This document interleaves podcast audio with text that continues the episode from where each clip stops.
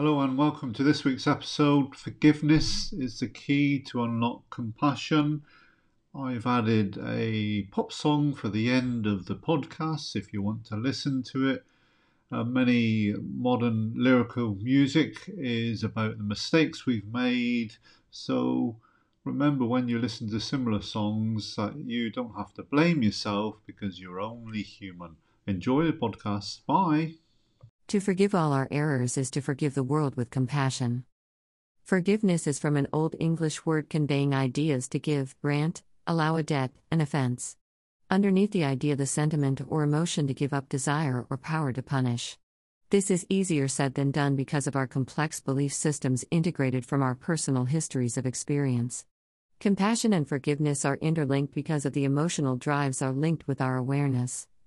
I will endeavor to explain how to unleash your inner drives of wholeness with the tool of forgiveness with the everlasting love that prevails the whole universe in transition of compassion. All credit and glory go to the superabundant wisdom of the infinite that seeks to love and release the higher self to its full potential.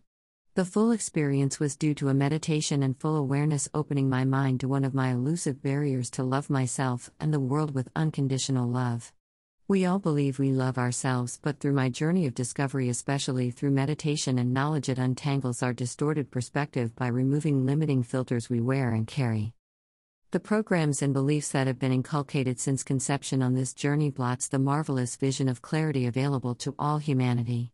One of the biggest blots or strangulation and suffocating of our awareness with the concept of sin. The foundation of unconditional love, I believe, flows throughout the universe with ease, not with presupposition of action.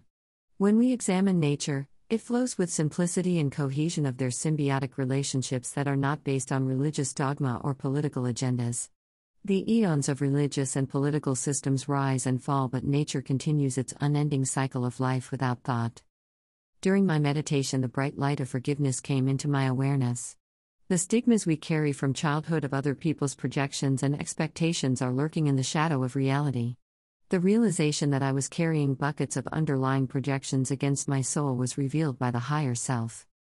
From a child's perspective, its limited knowledge and human experience, the child reflects the environment onto itself. For example, as I have mentioned before, my father left my mother when I was eight years old. I carried that projection of rejection with me as a child expectation of unconditional love from a parent. Sadly, the pain and hurt of failed relationships can cause decades of unresolved trauma. The child can blame itself for the problems it encounters while young due to ignorance and carries it as shame, guilt, and sorrow. The example of sin is so ingrained in Western cultures, some atheists and agnostics use the same strategy in parenting styles through to the relationships in the workplace and others. The concept you are not good enough has its roots in educational systems from 17th centuries with religion foothold in educating the masses. The propensity of not going to Sunday school or church segregated the community to idealism of good and evil. This is facilitated today in many cultures, of children not achieving top academic status. The reward often due to not reaching academic accolade with title working class. The expectations of others may be rooted from hidden failure or lack of forgiveness of themselves. William James' book, published over over 100 years old, called The Varieties of Religious Experiences, identifies the division of humanity with religious piety. In essence, the extremes of religious piety are not rational but radical psychological experiences of divided self. He postulates that individual religious experiences, not the organized religious life, is authentic self. I have respect for others' religious experiences but believe that unconditional love tempered with forgiveness for self is the champion to unlock compassion, not dogma. The fact that my wife suffered with agonizing cancer and died because of sin, the church ideology is preposterous. When you read the pages of history, Millions have suffered century after century on exchange rate of interest rate of the Judeo Christian beliefs of penance to make their God multi billion justification vindicator of rationalization of injustice. In, in other words, the scales are in the favor of unrelenting punitive capitalist. I would never wish any soul to endure torture because of one man's sin is intemperance for infinite unconditional consciousness. The statute of eye for eye could have equaled the scales of justice when Abel died at the hands of his brother if you use the Bible golden standard of law in the Old Testament. These statements may trigger the believer consensus, but the original sin doctrine was embellished in Augustine's theory. The Christian Church was corrupted by Constantine abuse of politics and religion dictating the monopoly of the masses during their life and even when they die. This may alienate some readers on the reality of how religious or other beliefs can suffocate the eternal consciousness part of the self. From my own personal experience, if I persisted in my cognitive dissonance with the burden of sin wrapped around my awareness, I would have had the beginning of psychosis and related psychological issues. The light of truth in my perception is the infinite is not constricted by man made rules of subsidiary prefects of existence just to please it. The division of the self can infringe from the external idealization of others, not just religious but other outdated philosophies. Forgiveness is taught in mainstream religions throughout the world. For further information, good site that reviews teachings at promoting forgiveness at its core https colon slash slash nexusnovel.wordpress.com slash 2007 slash 01 slash 03 slash forgiveness in different religions slash the irony in forgiveness a person can't forgive others until they forgive themselves with unconditional love the culprit for this consequence is the ego who loves control and is afraid of the unknown the ego elevates its limiting perspective as a survival mechanism at the cost of enjoying the love that flourishes throughout the universe with no cost to both percipients. The ego adulation of prestige and prominence is another survival mechanism. The social brain conditions the community affect of sustainability by conforming the ego again as a slave or master, not as an equal in the community. Remember, you are not your thoughts, concepts, or status, you are part of the universal consciousness, not a division of this or that.